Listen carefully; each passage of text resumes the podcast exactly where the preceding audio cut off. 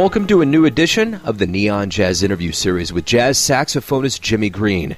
He's on the heels of his 2017 CD Beautiful Life Volume 2, a follow up to Volume 1 that is in honor of his daughter, Ana, who lost her life in the tragic Sandy Hook school shooting.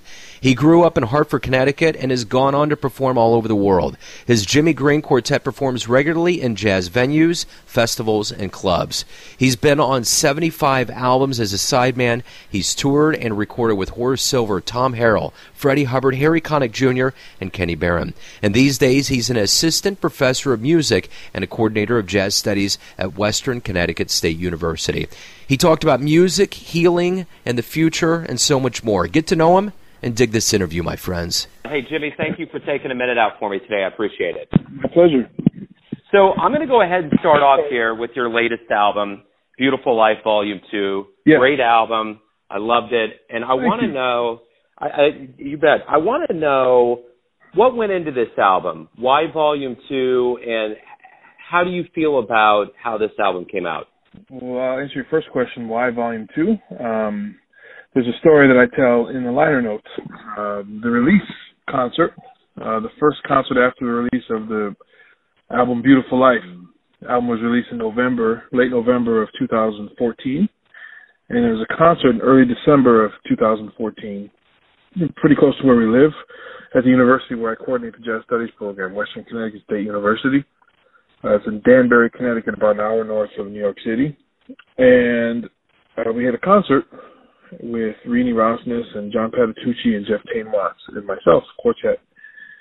And we were joined on the last song by a children's choir and uh, some other uh, musicians, uh, some former students of mine, Greg Lapine and Teresa Peters. So we recreated the last track on the Beautiful Life album called uh, Little Voices. And throughout the concert, um, my daughter Ana's probably her closest friend from birth. Uh, her name, uh, well, I want to give her name in case her parents, you know, aren't uh, aren't keen on that. So she was sitting next to my wife during the concert, and she leaned over to her and said, "You know, Auntie Nelba, this music is beautiful, but it's very slow and very sad. You know, Ana was a very lively girl. She would have liked something she could dance to." And um my wife shared this little tidbit with me later on in the evening. Um, my first reaction was, "Oh my goodness, what, what else do we need to do up there? You know, we're trying our best." But uh, you know, the more the more I thought about it as the days went on, the more I realized, you know what, she's right. You know, if Ana were here, she would love uh music she could dance to because she loved music, she loved to sing, and for her, music and dance was all one thing. You know. So that kind of got me pointed in toward the direction of this album, and had a lot of help. I mentioned the musicians that played on that initial release concert. Um, they all joined me for the second album, and I actually added a couple more musicians to that group. Percussionist Rogerio Boccato, with whom uh, I've been friends for quite some time since he and his family uh, moved to this area from Brazil. And he teaches quite a bit. He teaches at the Manhattan School of Music, and he's taught at the Hart School and other places, Queens College.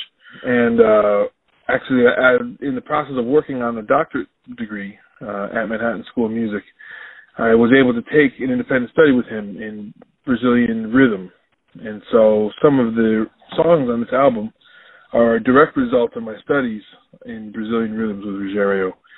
The other musician uh, that's added to the group is Mike Moreno, the guitarist and uh, I've always loved Mike's playing. He actually recorded with me before on my album from 2007 called Gifts and Givers, and I heard Mike's sound and uh, you know added to the rest of the musicians in that particular group.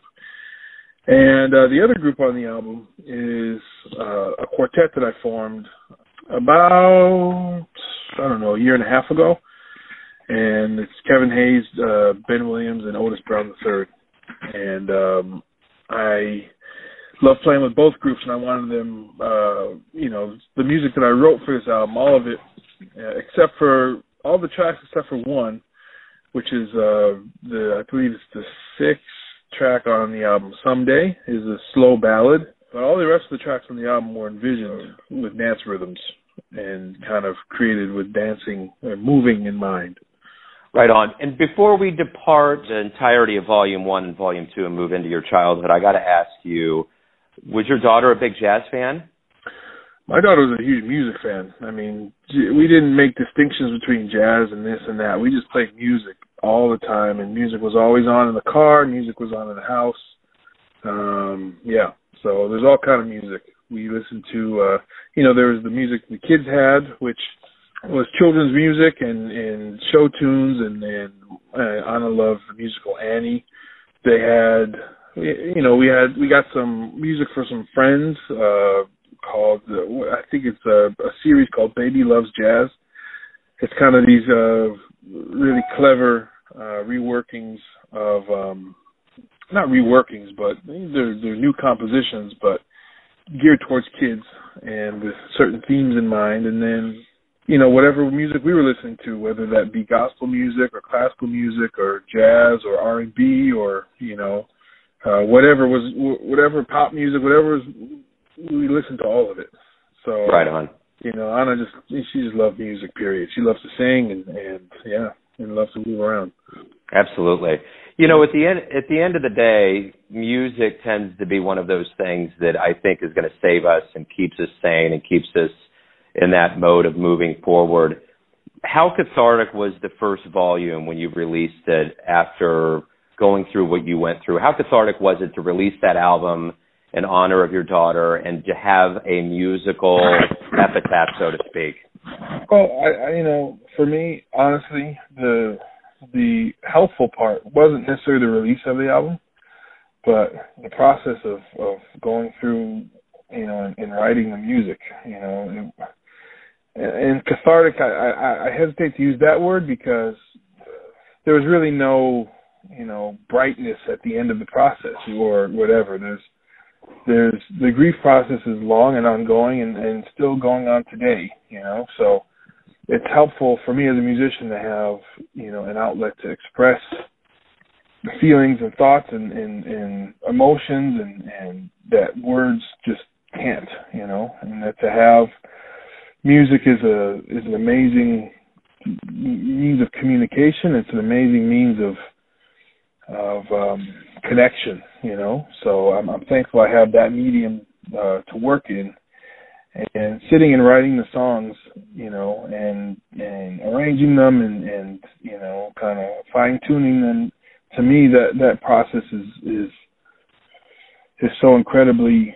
Uh, it's a beautiful process, and, and I'm glad that I could have something else to focus on um, during these months and years after my daughter was killed something else to focus on besides the the daily you know grief that that you know is, is a part of my life and a part of my family's life.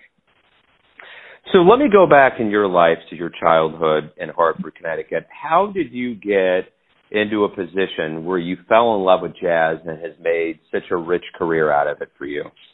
Well, I had a lot of people around me that that you know were really instrumental in, in and kind of moving me along and, and helping me develop this, you know, help me see through the passion I have for music. Uh, first of all, uh, my dad was never a professional musician, but um, was very, very um, interested in learning how to make music himself. Even though he was, he's his graduate degrees are in math and business and, and engineering he always wanted to learn how to make music, so he took a correspondence course uh, in the early 70s from Berklee College of Music and learned about songwriting and arranging.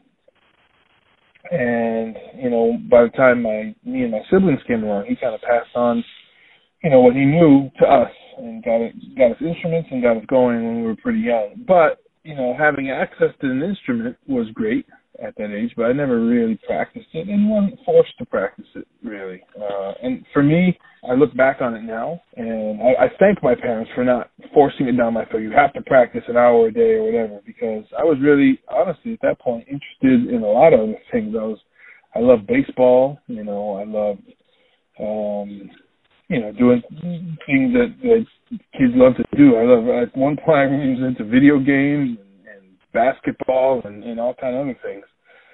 So um, I look back and, and when I was young, I, I was exposed to jazz music. Um, it, it was never played a lot in my house. Uh, my father was not even a big, he wasn't a big jazz fan. Uh, my mom wasn't really a big jazz fan, but you know, growing up as African Americans in the time that they did, they were familiar with the music because, you know, um, my dad, for example, grew up in Alabama, and radio stations stations in those days, black radio stations played everything. You know, they played uh, blues and jazz and gospel and R and B and soul, and you know, so he he was aware of all the great jazz saxophonists, even though uh, he didn't necessarily you know, listen to them a lot, but he knew about Dexter Gordon and Sonny Rollins and Charlie Parker and John Coltrane. So when I got interested in it, you know, he he bought me records of of theirs. And my mom, from my mom's side of the family, my grandparents uh, grew up. You know, they were uh, teenagers during World War II, so they, you know, they were coming of age in the height of the big band era. So my grandfather always talks about loving Jimmie Lunceford's band and going to see them and, and hearing Count Basie's orchestra in live in person when they would tour through Connecticut. So wow. um, you know they always had uh, jazz music playing. We went. I remember as a seven year old going to hear. I just remember the names. I don't really remember the music so much, but I remember the names. Uh, near my hometown, there was a summer concert of Oscar Peterson and Ella Fitzgerald and uh, this is in the this is in the early '80s. So I mean, I was exposed to the music. I, I didn't really pay much attention to it, uh, but by the time I got into the seventh and eighth grade, uh, particularly eighth grade, um, I had a teacher. Uh, actually, there was an opening in the in the um, high school jazz band. Uh, a couple of tenor sax players were also football players had to they had to miss a lot of the rehearsals because of football practice. So they needed you know someone to come fill in.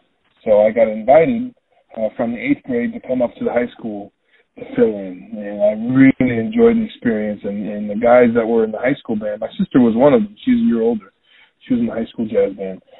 But the older kids, the seniors and the juniors, were really uh, helpful, making me cassette tapes of things to listen to and things of that nature.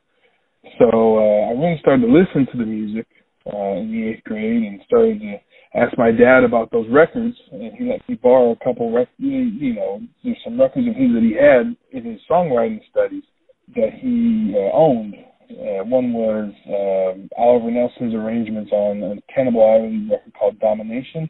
He had another record, kind of a compilation called Gerry Mulligan, the Arranger, and he also had a record of Coleman Hawkins called The Hawk Flies High, and I really fell in love with that one. Uh, just sound, of Coleman Hawkins and the in the band and the small group. I really I listened to it over and over and over and over and over again. So I you know I asked him to get me some more records and he did. And so I really started listening. Probably around the time I was 14 years old, big time. Started to become a big fan of the music and had teachers along the way to to, to help me out. There was one woman in particular named Yvonne Radandi who ran what was called the Creative Arts Program for secondary students at Bloomfield High School in Bloomfield, Connecticut, where I where I grew up. And she, what her job was, was to pair up students who were really interested in the arts to mentors in the area. And so, who happened to be in my area, uh, who was a, was a master of the art form that I really love, uh, saxophone in particular, and, and jazz music, was Jackie McLean and she knew of his um, community art school, the Artist Collective, and uh, she made uh, the connection. She she got me um, invited to go over to the Artist Collective uh, on a Saturday morning. I, I remember the date to this day is uh, November, early November 1990. I think it was November 3rd, and my mom drove me over uh, to uh, the Artist Collective, and I pulled up. We pulled up in front of the building. It was this old uh, pre-war school building uh, in in the north end of Hartford, and the building wasn't much to look at, but uh, I remember opening the door and stepping out and just hearing the sound cascading out of the windows. And I'd never heard anything like that before. And walking in the door, this, the the Clark Street School that the Artist Collective had found its home in. and there were no carpets really. Uh, it was hardwood floors and plaster walls. And then, if you've ever heard Jackie McLean sound in person, it was the most humongous, piercing, you know, resonant saxophone sound, uh, hmm. bouncing off all that plaster and hardwood. It just you could hear it around the whole neighborhood. And I'd never heard anything like that in my life before. Uh, I never heard anybody play a saxophone like that, huh. and in person at least. And uh, I said, this this is what I want to do. This is this is me right here. So from that moment, I knew that this is what I wanted. Beautiful. So when you did start performing live and you got in, you got really into it. Were you nervous, or was the stage a natural place for you? That's a good question. I mean, I think with anything, you know, any activity you do, you know, I've spent so much time practicing and so much time rehearsing and, and so much time, you know, listening and, and imagining. By the time you get on the stage, you know, you have a group that you've prepared some material with, and and so there might be a little nervousness. Uh, there probably was a little nervousness uh, leading up to those early performances, but there's just a lot of, you know, there's so much preparation that goes into it. There's so many little details that you're thinking of at the moment once the first note starts, you know, once maybe, you know, waiting to go on stage, there's a little nervousness. But once you're playing, you know, the nerves go away. You're just focused on all the million things that are that are going on in the moment when you're trying to improvise. You know, I'll say this: there were some times where I was very nervous leading up to a performance, the monk competition when I was uh, in college. Uh, I was I remember, goodness, being so nervous, uh, just waiting to because you know the way the competition was structured, at least at that time in 1996, uh, you didn't meet the rhythm section that was performing with you at the semifinals until you actually walked up on the stage and were going to start to play. And the rhythm section at that for that particular competition was uh, Kenny Barron and Christian McBride and Lewis Nash and all of them were musicians that I really, really looked up to at the time. And then couple that with looking at the back of the auditorium and knowing, thankfully, they sat really toward the back of the Smithsonian Auditorium, so you couldn't really see them unless you were really trying to find them. But it was Wayne Shorter and Joe Lovano and Jimmy Heath and Josh Redman and, and J Mac was was one of the judges as well. So there's there's a whole lot of things that that made me nervous about that performance. But like I said, I remember holding a, a bottle of uh, water in my hand and walking onto the stage and thinking to myself, before you start playing, take some water and drink. Just, you know, it doesn't matter if it takes a moment, if people just take some water and drink and try to calm yourself down or something. You know? and I did, and you know, we started the first tune, and from that first note, you know, like I said, your mind is is so occupied with all that's uh, that's going on in the moment. You know, trying to listen, trying to hear, trying to react, and and and have a dialogue with the musicians on the stage, and, and improvise. And you know, you're. Yeah, I don't think, for me at least, I didn't have the mental energy to be nervous anymore.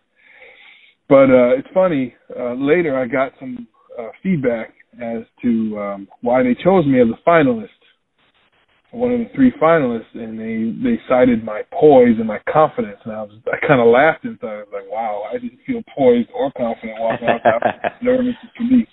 Uh-huh. But yeah, I mean, now these days I don't I don't get nervous really before performing because you know it it's it's who I am and that's what I do. And you do you, like I said at the beginning, the more and more you do something you know, the more comfortable it becomes. When you're really young and doing it for the first time, or this situation is the first time of this or the first time of that, those things can be a little nerve wracking. But once you've kind of done things over and over and over and over again, you kind of develop a certain a certain level of comfort and a certain level of confidence that you know you've done it before, you do it again. You know.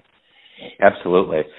You know, you're a well-educated man, and I think sometimes in life we're only as good as the educators that really instill all of these these nuggets of wisdom and, and teachings in our brain. Is there any teachers, not even teachers, but is there any advice that you got over the years that really resonates with you to this day still when you either climb on stage or go into the studio as an active jazz musician? Oh, there's too many to count. There's yeah. so many. I mean, every time I pick up my instrument or every time I sit down at a piano or a keyboard in my computer to write something, it's you know I'm I'm hearing you know the kind of advice and the and the thinking of all the lessons learned from all the the, the great musicians that I've been able to be around. And, and teaching and learning in jazz doesn't just happen you know in a lesson format or in a classroom. It happens with every time you play with every musician you ever play with. So you know yeah i you know formally studied with jackie mclean and formally with ken radnofsky and with uh with uh, others and david liebman. Uh, but informally, and goodness, I mean, there's so many musicians. Uh, also formally, and now, you know, I'm a doctoral student, uh, Jim McNeely and Justin DiCioccio. Those are kind of formal, Phil Markowitz, formal um, kind of teacher-student uh, relationships. Uh, Garry Dial, in a way, but you know, there's so many musicians, you know, thousands that I've been more, more, maybe not thousands, maybe hundreds and hundreds that I've been fortunate to play with, maybe thousands, who knows hmm. on the stage or in the studio or you know that I've learned something each and every step of the way. So everybody I've ever played with, I've learned something from. At least that's that's the goal, right? You know, yeah. Every time you you have your instrument, every time you're in a musical situation, your your ears are open, your eyes are open.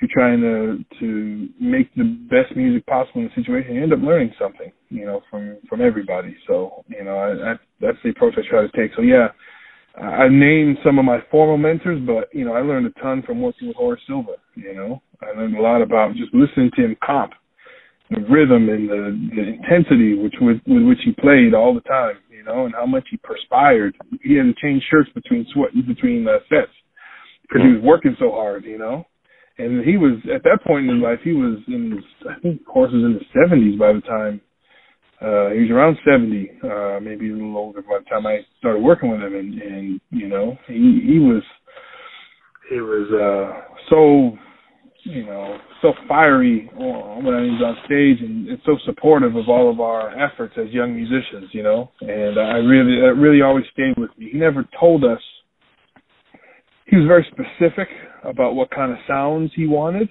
but once once he communicated that to us, he kind of let us just play. And I remember uh, the front line in that group was me and Ryan Kisor, the great trumpet player, and uh, we never said a word about how to phrase or how to, you know. And Horace didn't tell us how to. He just heard it and knew that we were doing something, and, and he was fine with it, you know. And uh, Ryan and I never said a word. We just listened to each other, and we knew Horace's music, obviously, because everybody does. Everybody studies Horace Silver's music. I learned a lot from from how much freedom Horace gave us, even though his concept is very well defined. You know, he wanted us to be free when we improvised, which I always appreciated. And uh and Tom Harrell as well. He kind of gave all of us when I worked with him, he gave all of us a lot of freedom too. He never I don't ever remember once uh, hearing Tom give any sort of musical direction to any one of us that were playing with him. You know, he just hired the people that he really, really thought would fit his music at the given time, and he just let them play. He just let us play, which I really, really appreciate. And I try to do that with my own groups. I don't. There's some band leaders that want a specific sound on this song, and I want you to sound like this person on this song or this person on that song. You know, and to me, that's that goes against so much of what makes what we do beautiful. It's like this, you know, if someone has really done their homework and understands how things work in a in uh how things have worked traditionally and how, you know, the great masters have have uh, accomplished certain things, you know, and they have a firm rooting and all that, then the whole point is to be free and to improvise, you know. John Coltrane wasn't trying to sound like or Miles didn't tell John Coltrane to sound like Sonny Rollins or to sound like, you know, uh Sonny Stitt. He, he wanted him to sound like John Coltrane. That's why he hired him, you know. So uh I try to do that with the with the bands I put together. The musicians who I really feel will fit uh a certain uh you know, the music that I that I want to present and let's play, you know. That's the fun part.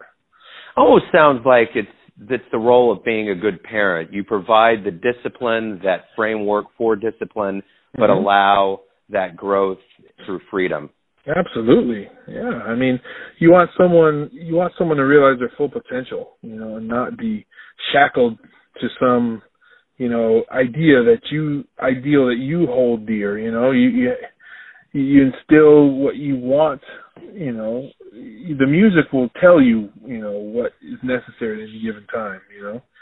The putting the words, you know, sometimes it you know, it can it can do a lot more harm than good, I guess. And I've seen it do both. I've I've been around musicians who felt like, you know, uh the leader in in whatever their situation was, the band leader was just not willing to let them explore uh too much creativity. They wanted a certain a certain result every time, you know? Yeah. And as a really creative improviser, that there's not much that that not much good that can come out of those kind of situations.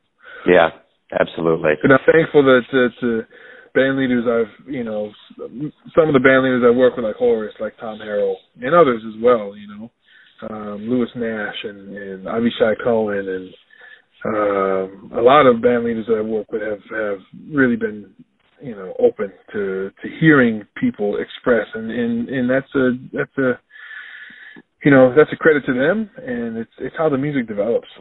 Absolutely. So let me ask you this. I don't want to get too highly reflective but i do want to point out you know you've had a, a number of solo albums. You've been uh, sideman on over 75 albums played with horace and tom harrell freddie hubbard the list goes on at places like the village vanguard you know when you release a new album, it probably opens up a level of reflection on your career. But when you do look back on your career, how do you feel about what you've done, where you're at right now, standing in this moment in 2017? I feel very blessed, you know, there's there's a lot of great musicians who haven't had the same opportunities I've had, you know, and I, I feel very blessed to have been put in the situations I've been put in and be put around the people that I've been put around. So I don't take any of that for granted at the same time, I always feel like there's more to do. You know, there's there's a lot more I I could be doing right now. You know, and and that's the great part about music is you never reach the end. You're always looking. You're always searching. You're always um uh inspired to find more, to express more, to to create more. You know, so that's that's where I'm at too. I I don't spend too much time reflecting. I, I'm I'm I'm uh, more interested in what's what's what's next. What what you know what's what's new? What what can I you know figure out today? Absolutely. Well, the opinion of the industry is obviously very high. You've re- you've received a lot of brass from you know ASCAP awards. Uh, in 2004, you won. You were the winner of the Chamber Music America's New Works. There's a there's a lot of awards that you've won over the years, and I don't want to know what your favorite one was, but what award did you get that just surprised you? You didn't expect it doing your thing, you hear about it, and you're like, wow. Wow. I guess all of the above, you know. There's some awards that that you apply for, obviously, you know, like the Chamber of Music America Award, the, the composition grants, and you apply for. So you're in the whole process, and you're hoping, you know, you're hoping that it works out, and you know, um, and the Grammys as well. You know, you apply for that. You know, they you know, they don't just come calling. You have to apply and, and submit certain things to categories. And but every single award is an honor. You know, because there's so many people that apply to them. You know, there's there's uh so many talented, deserving people who apply to them. So you know, every single time that, that I'm recognized, I don't take any of it for granted. I I, I feel very fortunate uh, that people think highly of me. So let me ask you this. You have had the opportunity in your career to play with musicians that a lot of people as fans like me would have loved to have seen live, you know, mm-hmm. like Freddie and Tom. I actually did see Tom Harrell come through Kansas City at one point, and that was a beautiful mm-hmm. show. But there's so many musicians. So let me ask you, let me take you out of that mold for a minute. Mm-hmm. And I put that jazz DeLorean in front of you and tell you you can punch into digits to the year and the place and see a musician in the annals of jazz who are you going to go see and why? Wow, that I've never had a chance to see live before. Uh, I would love to see Miles. I never got a chance to see Miles live. Um, any of the bands that he played in, you know, I would have loved to to see. I listened to him on record, and just the power of his rhythm is the first thing that that strikes me. It's unbelievable, you know. There's never a note out of place rhythmically, you know. And then the power he commanded with his sound and just with his just the in the kind of urgency with which he played, you know, it's, it's I would love to to to hear that live. Um Dexter Gordon. I never got a chance to hear Dex live. Funny story. Um I played in a group for a while. Actually, the group still plays, and I played with them recently. Uh, that pays tribute to Dexter. It's called the Dexter Gordon Legacy Ensemble, and um, the first uh, the first iteration of it was three tenor saxophone players. Uh, the concept was to get three tenors tenor players along with Dexter's rhythm section from the late 70s when he came back from Europe. So that would be uh, Rufus Reid and, and uh, George Cables and Eddie Gladden. Well, Eddie had passed away uh, right before um, this group had gotten together. So um, Leroy Williams was on drums. And so we were rehearsing for uh, some performances at Lincoln Center. And uh, there's three tenor saxophone players, me, myself, uh, me, myself, that's one person, sorry, uh, Jerry Weldon and Wayne Escoffery. Uh, and all three of whom I would say have pretty good sized saxophone sound, tenor sounds, right? And so we were playing a melody. I think it was Fried Bananas, one of Dexter's tunes. We were playing a melody in unison. And in the middle of us playing this unison melody and the rhythm section, you know, cooking behind us, George Cables jumps off the piano bench and yells at the three of us, now that sounds like Dexter. it took three of us to equal the amount of sound that one man could pull out of his horns. I thought that was hilarious. I would have loved to hear that live. I would have loved to hear Dexter live. Wow. Uh, yeah. But a lot of my, you know, uh, um, goodness, a lot of my uh, heroes I've gotten a chance to hear live and, and play with. I, I would have loved to hear um, Sonny Stitt. Uh, I would love to hear Sidney Bechet uh, Coleman Hawkins. I mean, there's a little Bird, of course. You know, Train. There's so many. You know. Absolutely. I, I, wish I could have heard um, Duke Ellington. Um, yeah, the list goes on and on and on. Yeah, it's a hard it's Charles a hard Mingus. question. Yeah, yeah. Monk. I would have loved to hear all of them live. Yeah. Yeah, I would have too. Born, born a bit too late to hear a lot of them, but yeah. Yeah, yeah. So let me ask you this: as a practitioner of jazz, someone that obviously loves the craft as much as you do, you dedicated your life to it. I had a very simple question for you. Mm-hmm. Why why do you love jazz? Uh, you know, that's a very simple question, but it's a very complicated question too. Yeah. I mean, I mean, I hate to get all philosophical, but why why does anyone love anything? You know, um, it, it just you just do. You know, you can look at and say, well, you know, because it gives me pleasure or because I really feel like it's valuable or because, you know, it's it's uh it's culturally relevant to me and historically relevant to our our country here in the United States. And you know I can say all those things.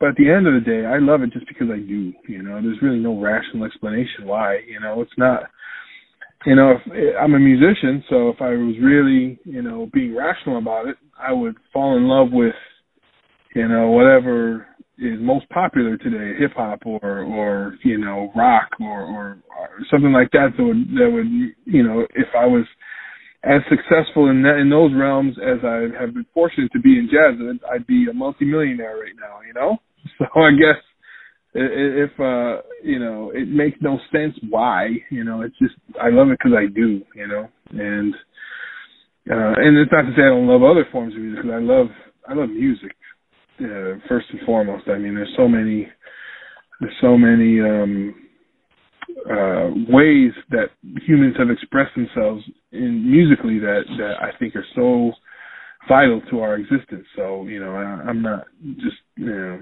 just because I identify as a quote unquote jazz musician, you know, it doesn't mean that that I uh, am not as uh, open and interested in, in what other uh, people have deemed other genres.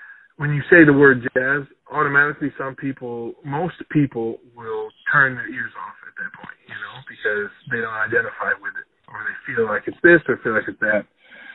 Some people will be drawn toward it, you know. Uh, but you just said a word. You have you don't know what. There's no sound attached to that word. You know, it's just a word. And the validity of that word is, you know, has always been in question. You know, whether that word is a is a is a word we even should be using to describe music because it doesn't have anything to do with music. The word, you know, has a lot of different roots from um, uh, a pitch in baseball to meaningless chatter to the sexual act. I mean, the word jazz, you know, uh, had nothing to do with music. So, I mean, uh, I'm kind of going on in a bunch of different directions answering your question. But, um, yeah, I, I feel like, uh, uh, for me as a musician, you know, I, I my goal is to to make the best music possible. The fact that I love to improvise and I love to do it in a group setting, and there's a set of artists that I really feel speaks to me, and you know, and there's a tradition and a, a kind of a sound experience that I you know, kind of prefer to perform over all others. You know, that I guess many people would call that jazz. So I'll go with that. Yeah, absolutely. No, that's a great way. Yeah, no, you pegged it. My final question for you is this. Everyone has a version of who you are, your family, your friends, your business folk, those that you play for on stage and those that buy your CD. But when you wake up and face the world, who does Jimmy think he is? Who do you think you are? Who do you think you are? Who do you think you are? well, first of all, I, I I am a man of God. I'm a man who's uh, who has you know been uh, blessed in many many many ways, and credit uh, credit God with with all the blessings I've had in my life. I'm a Christian man, so I you know I do my best every day to love people and love myself as Jesus did.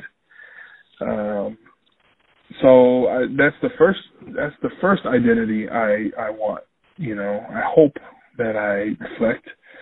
Uh, second, I'm a family man. You know, I'm you know whatever we do in our career, whatever we do in our life, you know, it, for me, it, it always comes second to the, the people we love and the people we have chosen to share our lives with uh, my spouse, my kids, um, and you know I am I'm a musician. Third, um, that's that's what I eat, live, breathe, and sleep. You know, that's that's what, that's what I that's what I love. You know, so um, anything that has to do with music, you know, I I'm fortunate to be able to perform it, to write it. Um, I'm fortunate to be able to record it and produce it, and I'm fortunate to be able to uh, teach it as well.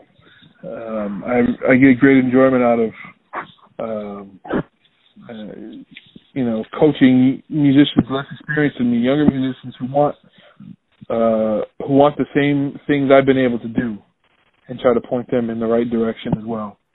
Uh, so, yeah, I, I, would say those things. Uh, uh, you know, a man of God, uh, a lover of humans, um, a family man, and a musician. Beautiful. And besides that, you know, I'm a, you know, I'm a pretty terrible golfer. Uh, uh, my my swimming pool isn't all that clear, so I'm trying to work on that uh, uh, what else? Um, uh, I do love uh, watching sports and uh, playing a little bit, you know, over the years, but I don't play anything really competitive now. I just kind of, I'm a big fan, sports fan, and, and things like that. So yeah. Right on. Jimmy, that's a great way to sum everything up. Thank you for taking some time out for me today. It was a pleasure. I appreciate it. All right, my pleasure. Thanks for thanks for having me. Thanks for listening and tuning in to yet another Neon Jazz interview, where we give you a bit of insight into the finest players in New York, Connecticut, Kansas City, and spots all over the world, giving fans all that jazz. And thanks to Jimmy for his courage, his time, and his honesty. If you want to hear more interviews, go to Famous Interviews with Joe Dimino on the iTunes Store. Visit Neon Jazz at YouTube.com. And for everything Neon Jazz, go to the neonjazz.blogspot.com. Until next time, enjoy the jazz, my friends.